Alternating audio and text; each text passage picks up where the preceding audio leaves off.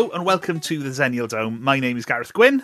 And I'm Esyllt Sears, and this is the podcast for those born between 1977 and 1985, or those who chose safety over aerodynamics by adopting the Tuftop. Oh, I did not have a Tuftop. I didn't either. I refused to wear one. Yeah, they were. That was the one that the school would issue you with, wasn't it? Yeah. It was the NHS glasses of the headgear. Line. Yeah, it was basically just a massive big bowl made out of polystyrene and then covered in really horrible, like it was like a kind of lycra textured, like Tuftop branded material. And I remember I was very aware even at the age of 9 that I would much rather have an aerodynamic one, and I made my mum take me to the cycling shop. But my sister had one. She's a Zaniel and she had one. She had the Tuftop. Was that a choice? Did she decide she wanted? I mean, I think she could probably she could have argued for one because I'd bought a professional one. But she was less hard work than me. She was. Yeah. No, I just remember it was the one that the school tried to sell you. Like it was clearly the one the school got a kickback on. The Tuftop helmet. Yeah. Whereas everyone in class was like, no, we're going to Halfords and getting one that we can put like a Bart Simpson sticker on or something like that. Yeah, definitely. Yeah, I'm trying to think of anything else I remember from my cycling proficiency. I just remember a very angry man shouting at us in a yard for 8 weeks. That's my... This week's episode is with a fantastic stand-up comedian and writer. She's written for things like The Last Leg, and she's written for TV award shows and all sorts of things. And she's also been on Question Time. It's really good fun. Today we're welcome to the Zaniel Dome, Gráinne Maguire. Content warning at the start, just a bit of a heads up. There's a bit of chat in this one about the IRA and about the Troubles. So if that is something that wouldn't be your cup of tea, then you might want to give this episode a miss, or as we get onto the subject, skip ahead. But it was inevitable that it was going to come up at some point, wasn't it? And with our first guest who grew up on the Republic of Ireland. There's loads of stuff covered in this episode. There's loads of things that are mentioned that I have not thought about in years. Please welcome stand-up comedy and 1980s Gráinne Maguire.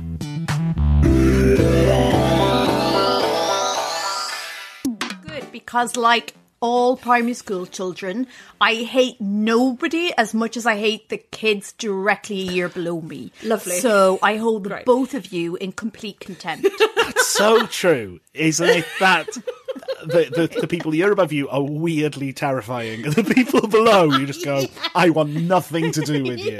Yeah. Gareth and I will just have our heads down for the rest of this. Scumbags. Well, it is odd. I'm sure I've mentioned this on podcasts before. I still don't think I'm old enough to watch Grange Hill. Like I feel like that has always remained something for older kids that I will just never reach as time goes on. Okay, so Gráinne and I will talk about Grange Hill, and I will have you and I, Gareth, will just sit together at lunchtime. That's So before we invited you on this podcast, or before you'd heard of our podcast, did you know the term Zenial? Are you familiar with this term? What kind of? I've always felt quite bitter in that I've always felt like Gen X, they've got a very strong brand. And then, millennials, oh my God, they never shut up. And I was always on sort of the hinterland. I was always in sort of this liminal space as a generation. So, and even now I'm embarrassed that we're clinging on to Zenial. It just seems really like, just let it go. You don't fit in. But I'm glad that you guys are giving it a try. Look, it's giving us something to do, okay?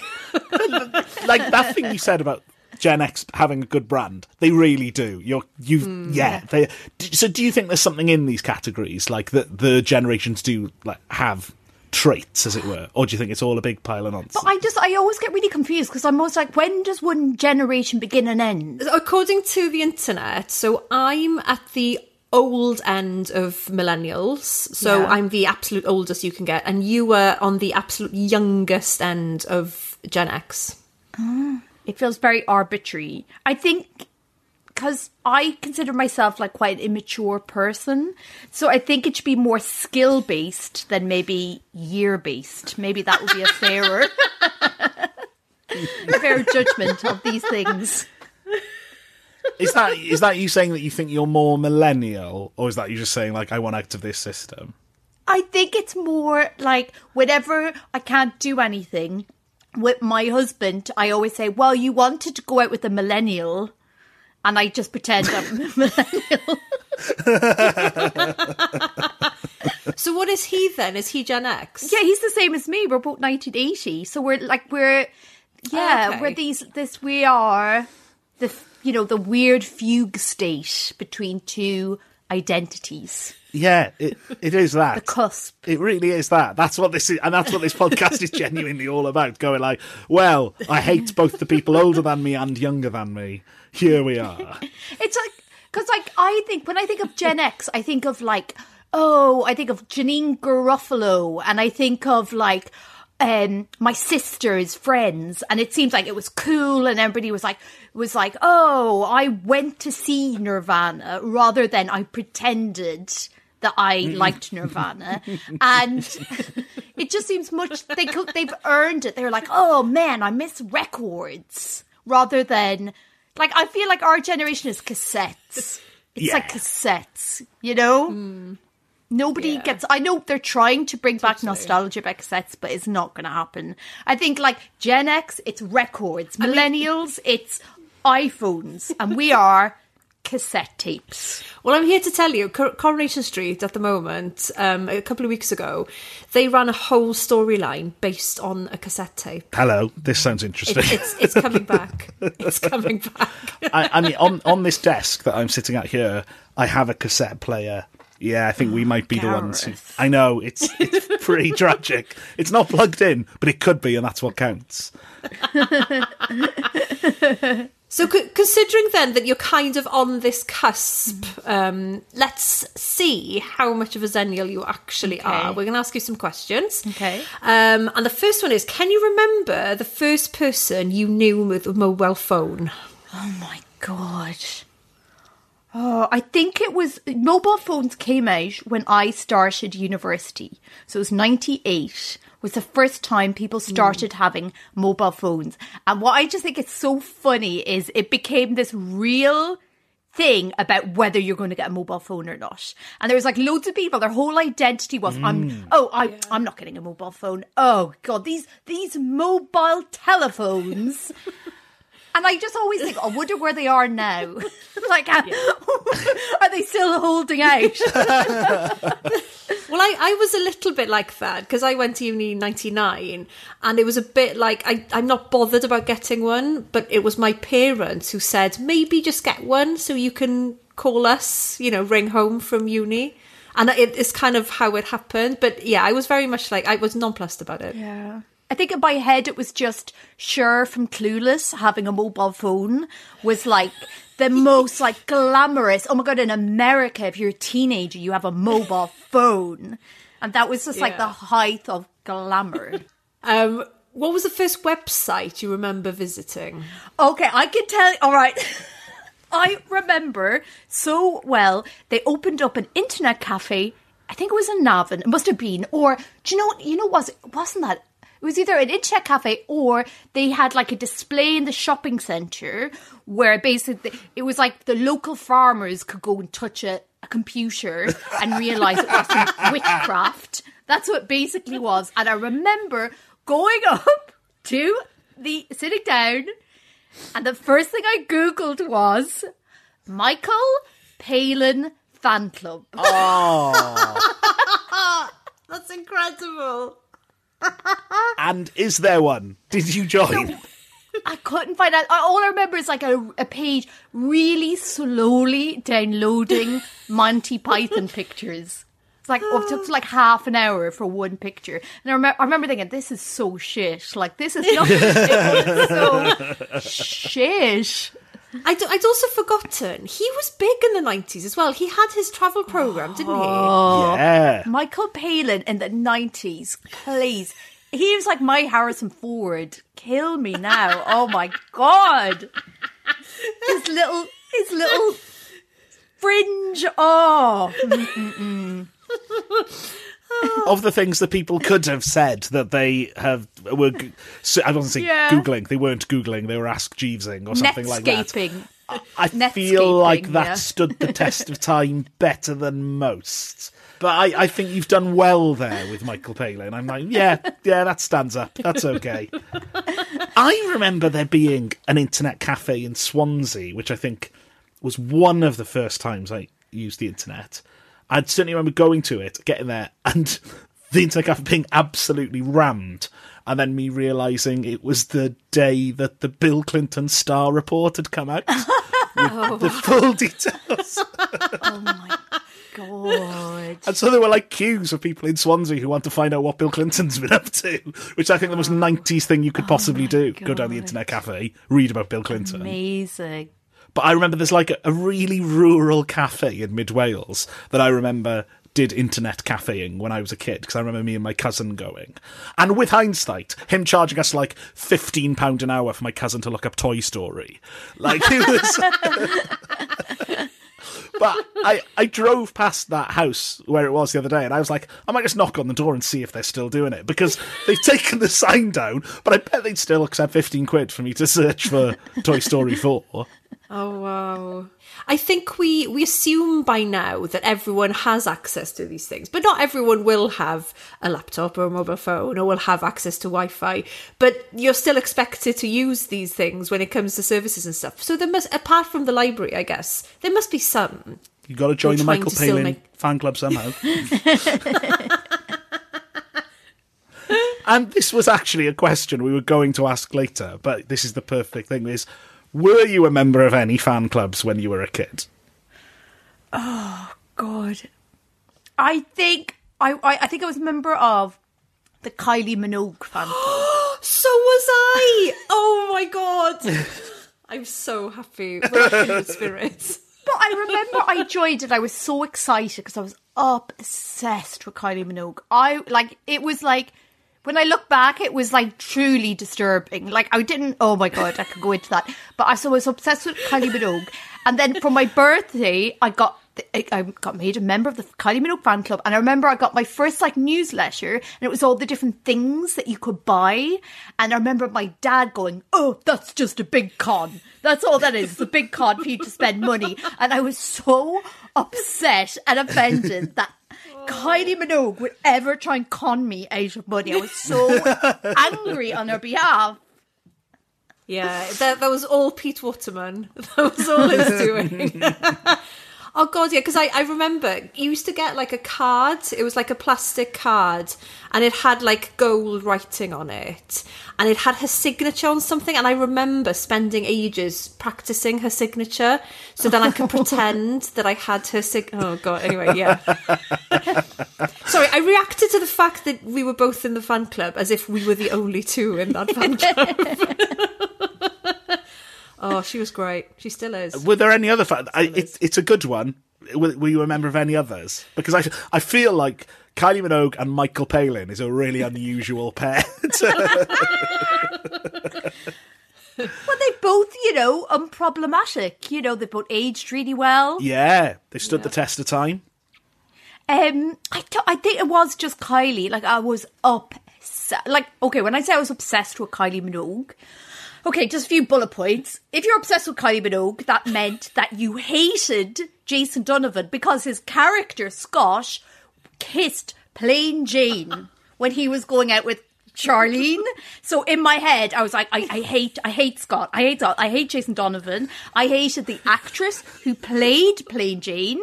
I didn't understand. I think I found, like, fact and fiction a bit blurry from an early age.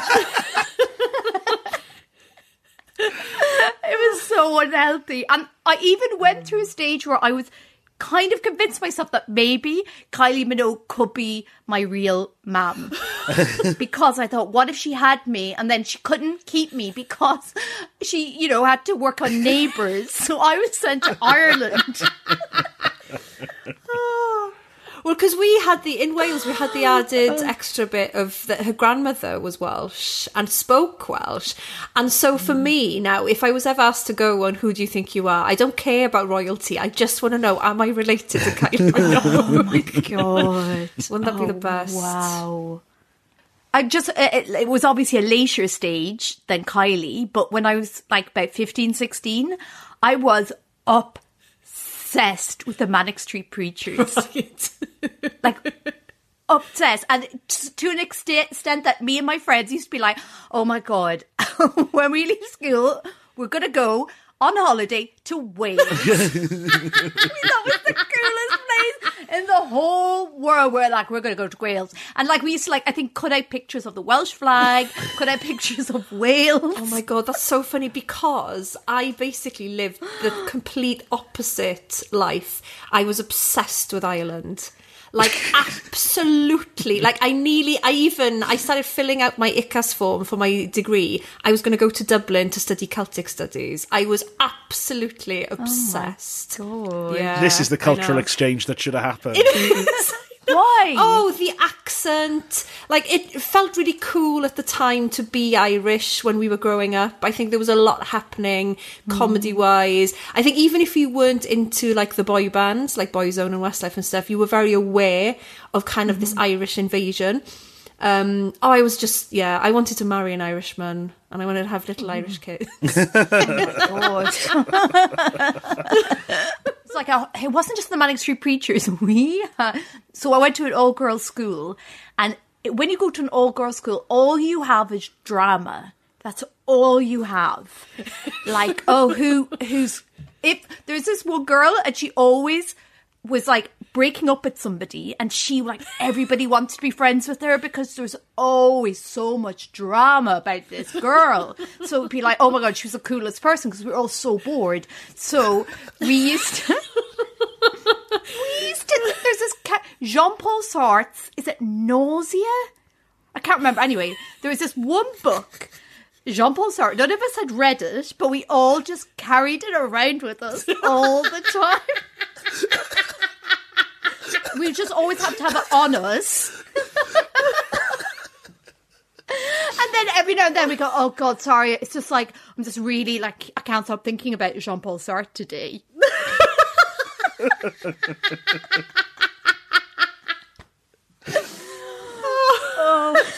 And I'm guessing to this day you still haven't read it.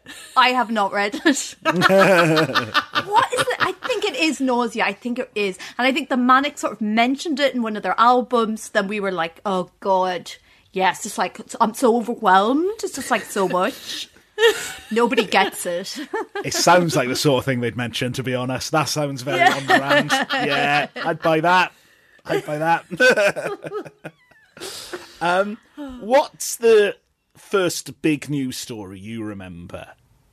This is a good way to track someone's age and engagement with the world. How do you mean? What do you mean by the first news story? Like, is there something where you think, oh yeah, I remember that? I don't know what the first news story I remember is, but from a very, very young age, I could point at the telly and identify Neil Kinnock. I don't know. Okay, so this is very Irish in that. So growing up, I came from a really nationalist background, right? And I remember when I was little being like, when I grew up, I'm going to join the IRA and kill the Queen. That was like we used to play the IRA like you would play, you know, cowboys and Indians. Wow. But then I remember in primary school, I was like, in baby infants or maybe high infants. And I remember the teacher saying in offhand way, you know, like baddies, like bad people, you know, like the IRA. And I remember being like, huh? What? I thought they were the good guys. I was so confused. I was going to say, what was your teacher's like line on this? Because, you know, teachers are looking at what kids are playing in the playground, surely, and going like, yeah, this is okay or not okay. But then, weirdly, so on the news, because both my granddads died before I was born.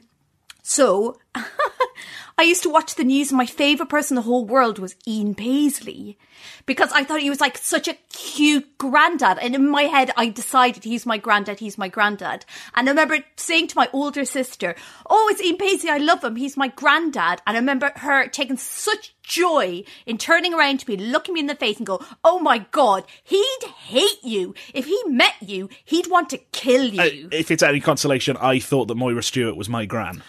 So similarly, oh. Yeah. I can see it. I was convinced, absolutely convinced. Yeah, definitely.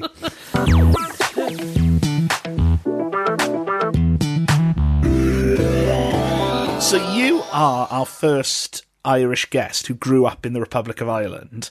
And I was wondering, is there anything from your youth that when you speak to people in the UK about who are our age, they just don't understand? Is there anything where you're like, oh yeah, that was very much a Irish Zaniel phenomenon? The Troubles in Northern Ireland? Joking. Yeah, just both your blank faces. Lovely pop culture reference there. No, what is it? Oh God, there's so many things. So many things. Riverdance.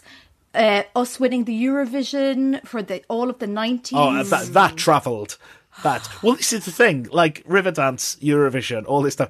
It did feel like Ireland was very cool. Yeah. Oh, my. Yeah, winning up, Eurovision. Watch out, baby. Well, just like, I had a friend who didn't realise that Zig and Zag were Irish kids presenters before they were on The Big Breakfast. And... yeah, they were huge. It was so, Zig and Zag in Ireland in the 90s were like Ant and Dec. Like they were so big. And then when they moved to Big Breakfast, oh my God. It was like, I don't know, Wayne Rooney playing for the opposite football team you should play for. I don't know. But it was massive. It was so big. Were you all wishing them the best, or were you like, this is it, they've gone? No! We're like, you took the Queen's shilling and you're betraying your people, now you're on Big Breakfast. But Ireland in the 90s I think it was the first time that we felt cool, and it was like the Corrs, and we had, you know, U2 kind of were as annoying as they are now, and did feel like... optimistic, and it felt like the peace process seemed to be sort of shifting, and yeah, it was a very in my memory like quite a golden era for teenagers. So you do a podcast called The Way They Were, all about relationships between famous people. Now, what for you were the glory years of celebrity gossip? Because I feel like we've lived through a few eras of celebrity gossip, and as you've had to sit and research a lot of it, are you like, oh, brilliant, it's the 90s? Or is it like, oh, no, not another 90s. The noughties is what it's all about. It's weird. From a research point of view, if it is a 90s and early noughties couple, it's really weird because it's before we really figured out a way of putting... sort of journalism, for want of a better word, online. So even though you've got memories of it, when you actually try and find the newspaper articles, there's no digital footprint. So you end up, it's a bit like trying to describe a dream you had. Like when we were doing the Amanda Holden and Neil Morrissey scandal, I was like, no, you don't understand, it went on for ages and everybody was talking about it.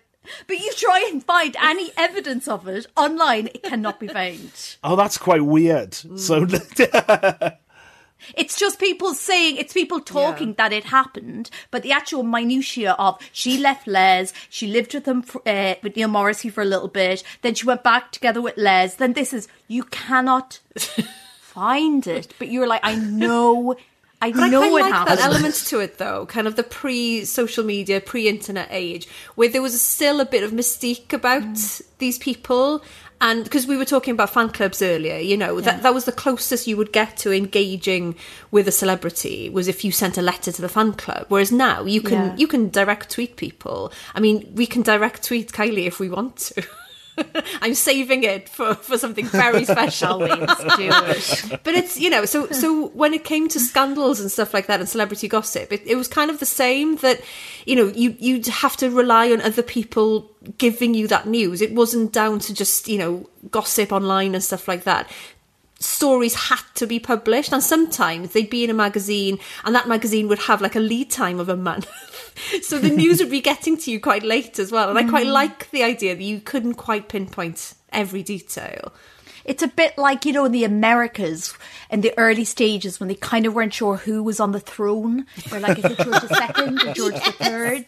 That's we were with like our Liz Hurley and Hugh Grant. Where are they in their relationship? We wouldn't know for years. We'd have to wait. Do you think it's like, has it made you think about like how being a celebrity has changed in that time? Because you must have like spotted differences in how people behave in a pre-internet, post-internet, pre-social media, post-social media world. It really is, because there's no... God, I'm going to sound like geriatric here, but there's very little glamour. Like, there's no mystery. Like if you were to go, like, let's go to Hollywood tonight, you'd be like, cool, let's go and see where all the Instagrammers live. Like, it's not like there's nothing wrong with having a bit of mystery and glamour. And what was more interesting, I think, was celebrities in sort of the 90s weren't supposed to be relatable. They were supposed to be kind of ridiculous and, you know, over the top and a diva, and that was acknowledged as like part of the package. And I feel like nowadays,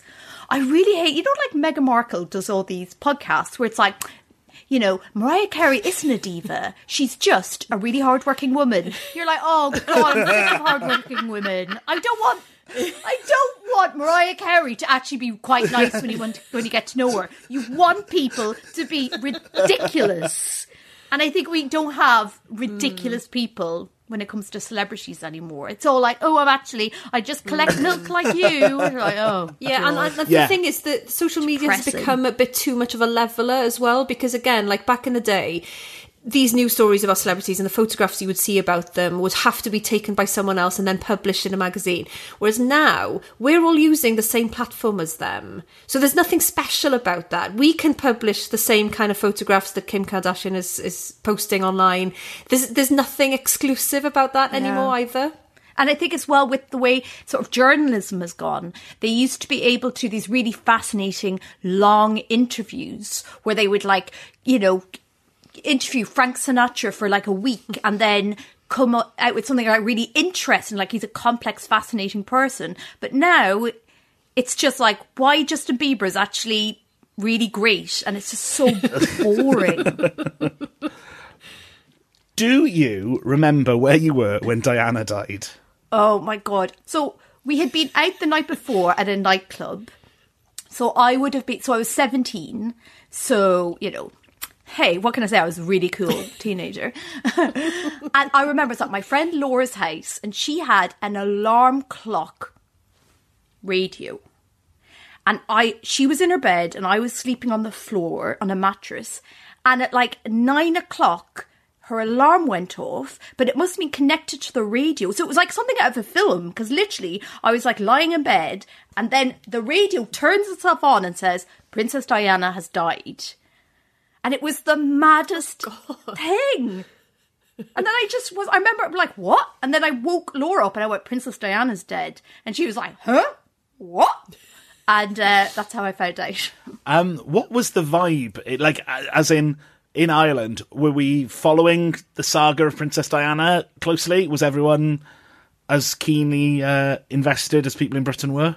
Well, I think I don't know, from my memory of it, it felt like people really liked Diana. Well, she was just like a celebrity, but also because she seemed like a real troublemaker, and she seemed like she really hated the British royal family. So we're like, we like. I love that how those two really kind of go into your wheelhouse. Like, you love the drama and you hate the Queen.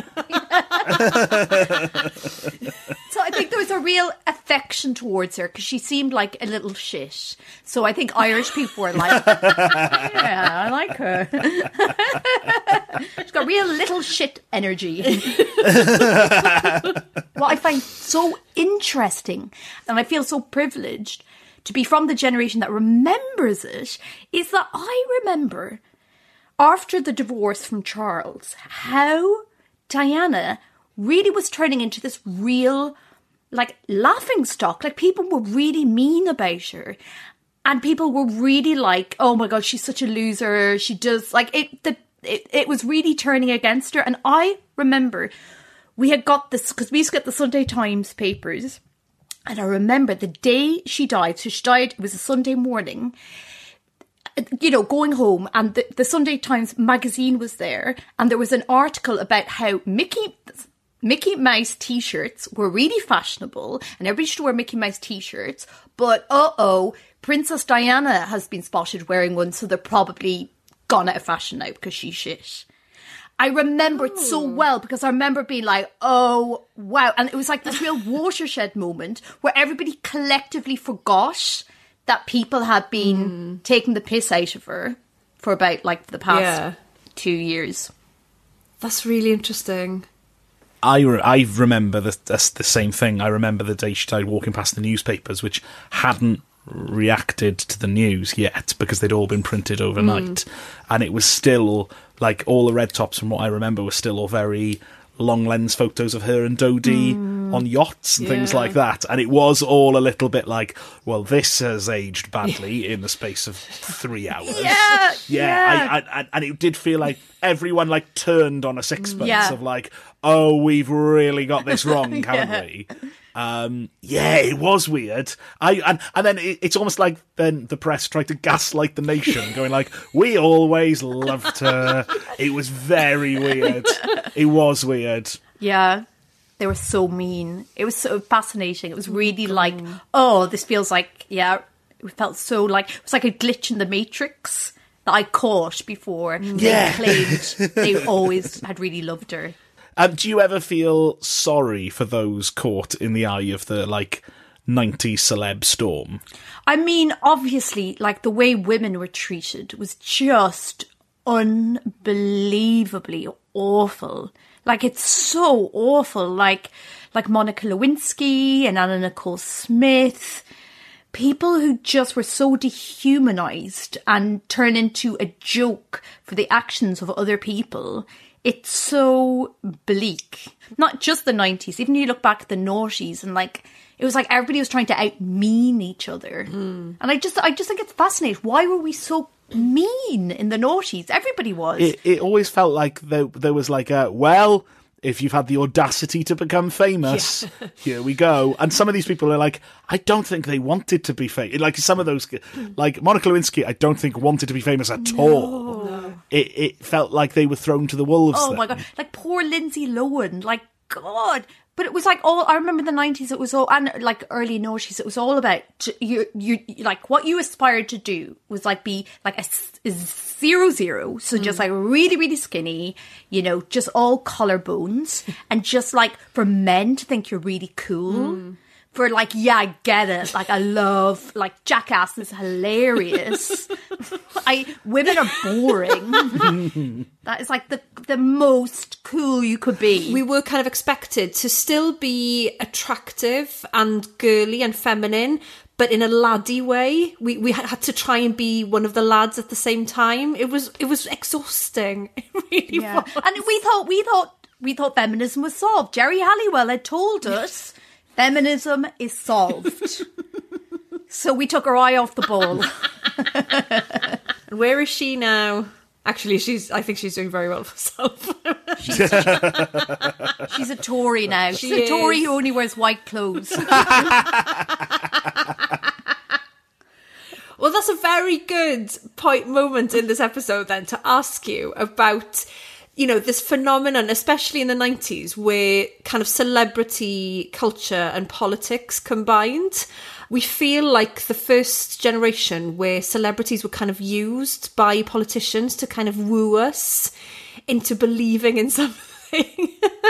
Do you remember a sense of that at all? You may have remembered earlier on in the podcast that I established I was from quite a nationalist family. So my way of really rebelling when I was a teenager was to have the biggest rows, like, oh my God, with my mum and dad about how Sinn Féin were awful, Gerry Adams was a terrorist. A real example of a statesman was Tony Blair. Loved Tony Blair. I used to have a picture of him up in my locker. Was obsessed with the man. Was like, oh my God, I'm going to move to London and like be a member of the Labour Party. That's all I wanted to do, basically. I loved him so much. So, yeah, it worked. Whatever they did, him shaking hands with Noel Gallagher did a number on me. So in Ireland, politics in Ireland in the 90s, it was like, oh God, it was so boring and depressing at the same time. So you're either turning on the news and being like, a bomb went off in Fermanagh last night, no warning. And then there was like tribunals. There's all these tribunals because Irish politics at the time was extremely corrupt. So it was like the beef tribunal. Who was putting angel dust into beef? Tribunals. So it was real corruption, really boring. Oh, Bertie Ahern met today with John Major, blah, blah, blah. And then Tony Blair would pop up with his little guitar and be like, hey, don't worry about it. And I was like, oh, now this is the politics I can get behind. So Bertie Ahern wasn't inviting Boyzone round for like... to come and have a chat. Ronan Keating was not consulted at any stage about like EC negotiations. How did that influence kind of come over to Ireland though, and to your household and you know into your conscience? Because were you following UK politics closely at the time? It was just because it was Britpop. It was just Britpop. So he got you through 100%. It was like, oh, I'm going to go to Camden, hang out at the old mixer with the Manic Street Preachers, and then vote for Tony Blair. I was working on something last year, and I managed to request all the news from the day that Chumbawamba threw a bucket of water over John Prescott and all the breakfast shows, so I could watch them all and see, like, the reaction. And people was like, you could tell the newsreaders were like, oh, you're going to love this, like, as they're reading the news. I believe it was Jerry Halliwell who, like, ran to Prescott's aid with, like, serviettes and stuff like that. Which is, like, exactly what I want to hear. Like, and I think it... Because I think it was the year that, like, Spice Girls and All Saints were both there.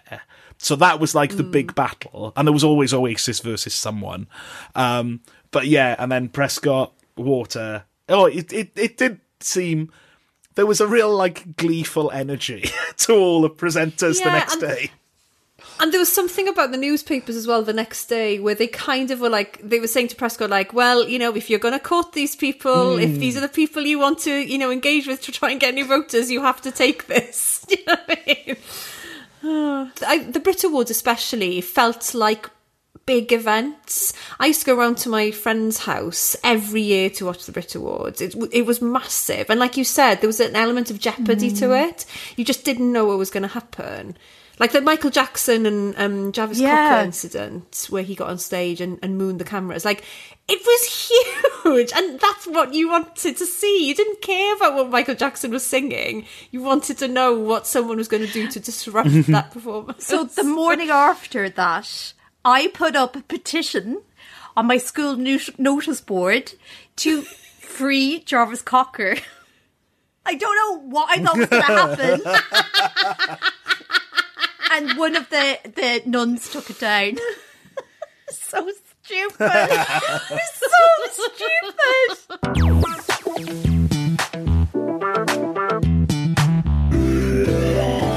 So we're building a dome with everything in it is meant to represent people born between the ages of 1977 and 1985. What item would you like to put in the Zaniel Dome? For all the girls, I think they should have a copy of Just 17. Yes, please.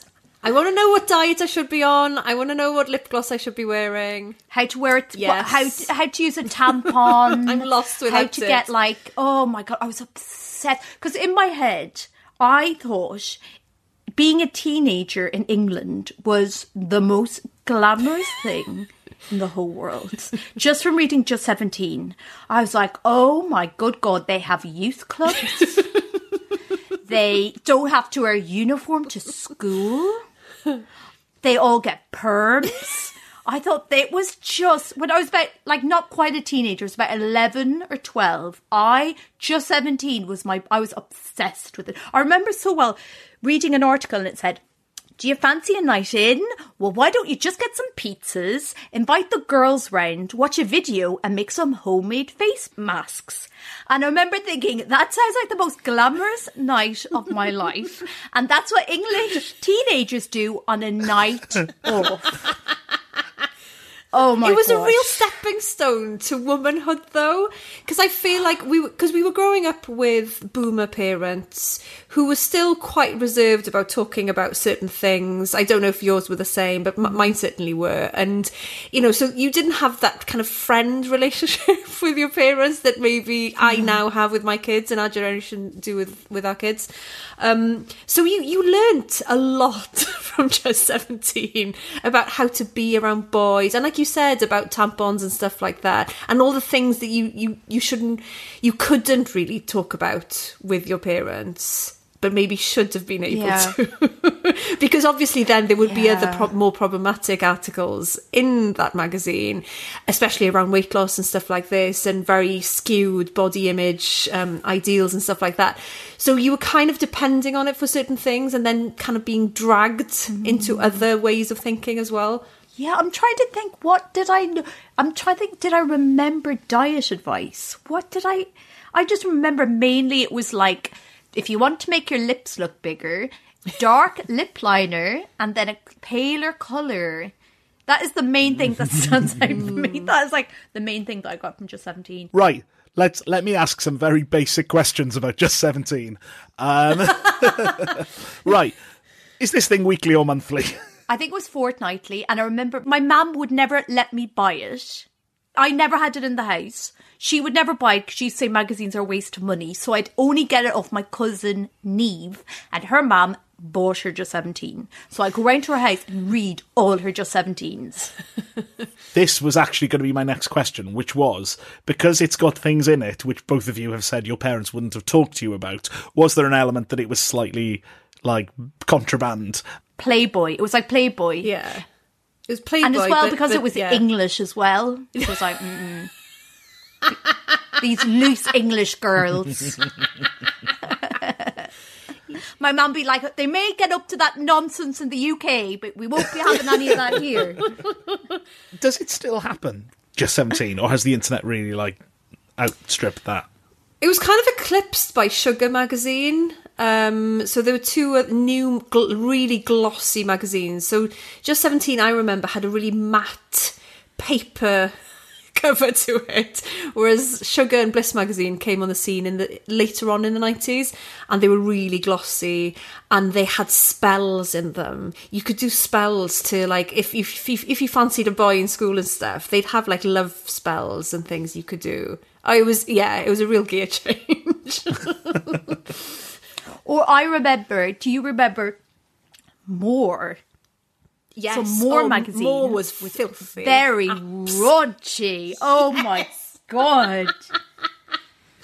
Yeah, More was the one I had to hide under my mattress. I remember More magazine because I remember the girls bringing More magazine into the school. Well, that sounds like a perfectly acceptable thing for the Zenial Dome. Just 17 can go in. And then what we'll do is, inside it, we'll put an edition of More magazine. So oh, yes. Love it.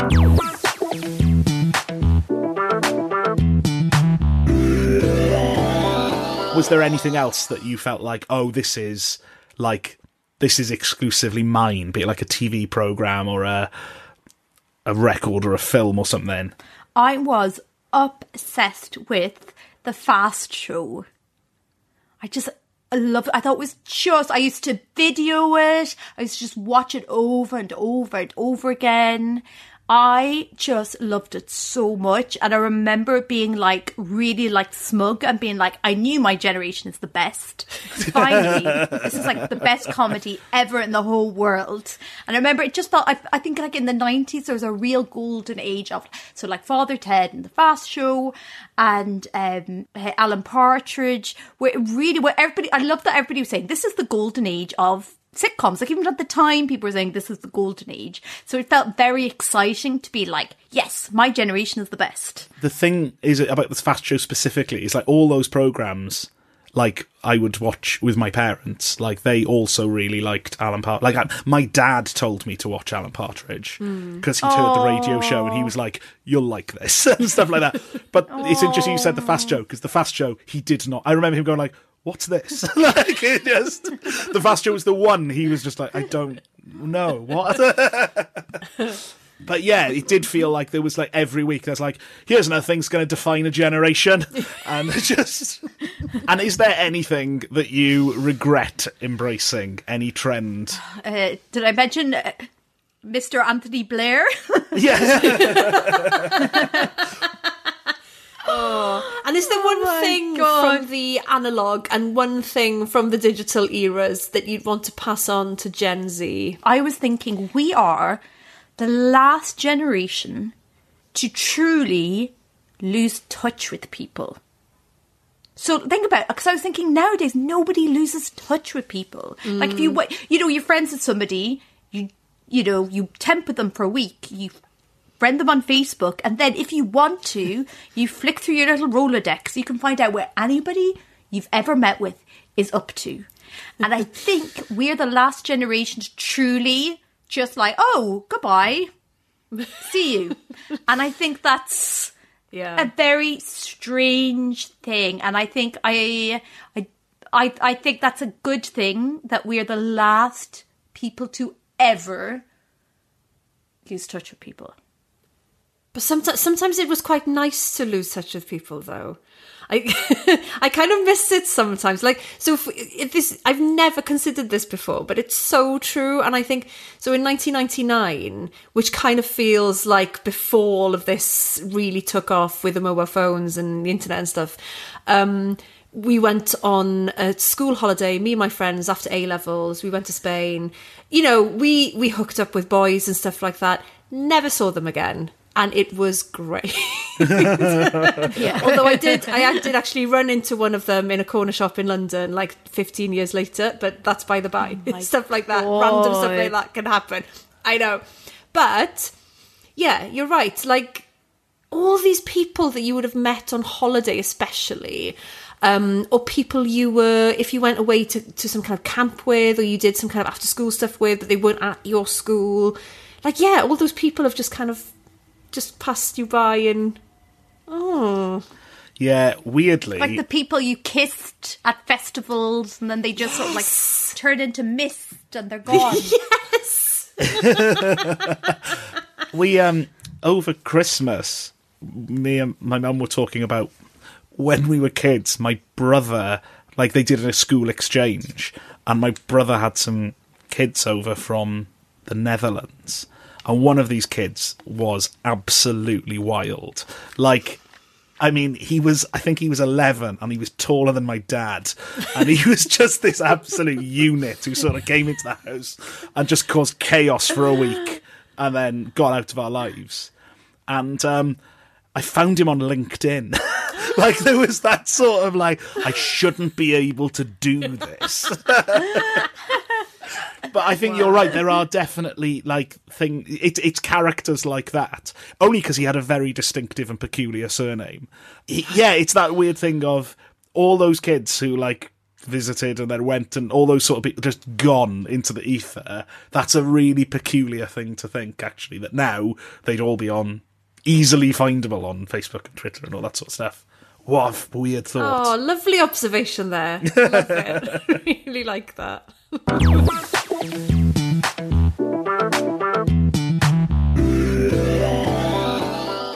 Just 17 or more.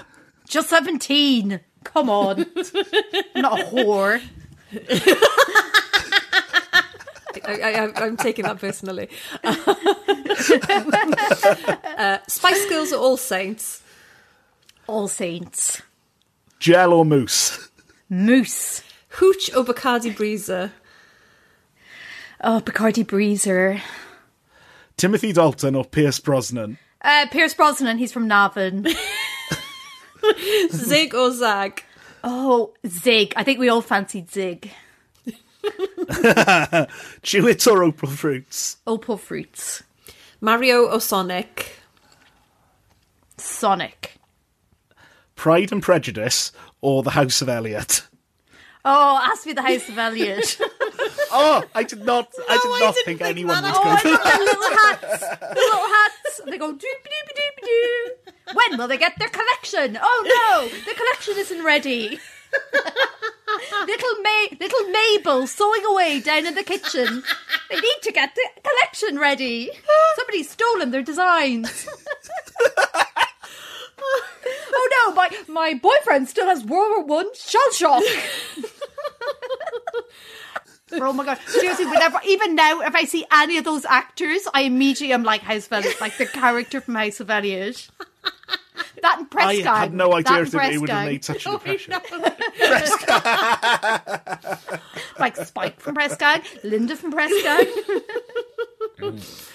Oh, that's amazing. What a way to end this episode. Thank you so much, Gráinne, for joining us. A pleasure. How can people find out what you're up to next? Okay, well, I've got a podcast called The Way They Were, where we look at celebrity breakups. So check that out, or find me on Twitter or Instagram.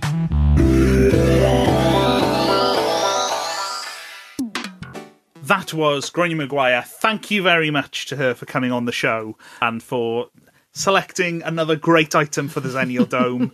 And I really wasn't expecting the whole House of Elliot thing at the end. No, but I kind of plucked it from the air when we were putting that list together, because I do just remember my grandmother watching it. And my grandmother wasn't a Zenial, but for some reason it resonated with Zenial Gráinne Maguire. I was absolutely delighted that there was so much there. I had no idea that would be the that would strike such a chord. Brilliant. If you want to get in touch with us, by the way, you can email thezenialdome@hotmail.com. You can speak to us on Twitter at @thezenialdome. You can speak to us on Instagram on Zenial Dome, and you can go to MySpace and find us because we're the only ones there.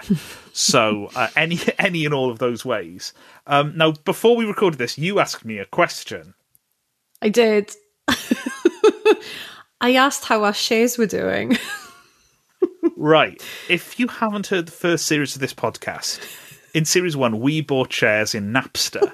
And I think I spent £2.50 on my shares, and it bought loads and loads and loads of shares in Napster. I'll tell you how the shares in Napster are doing.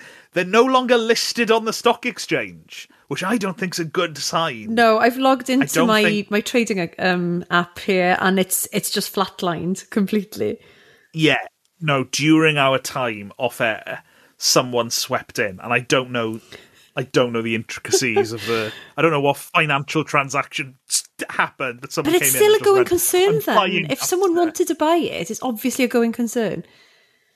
Yeah, someone's got it. Now, let me have a quick look. It has been bought by a company called NM.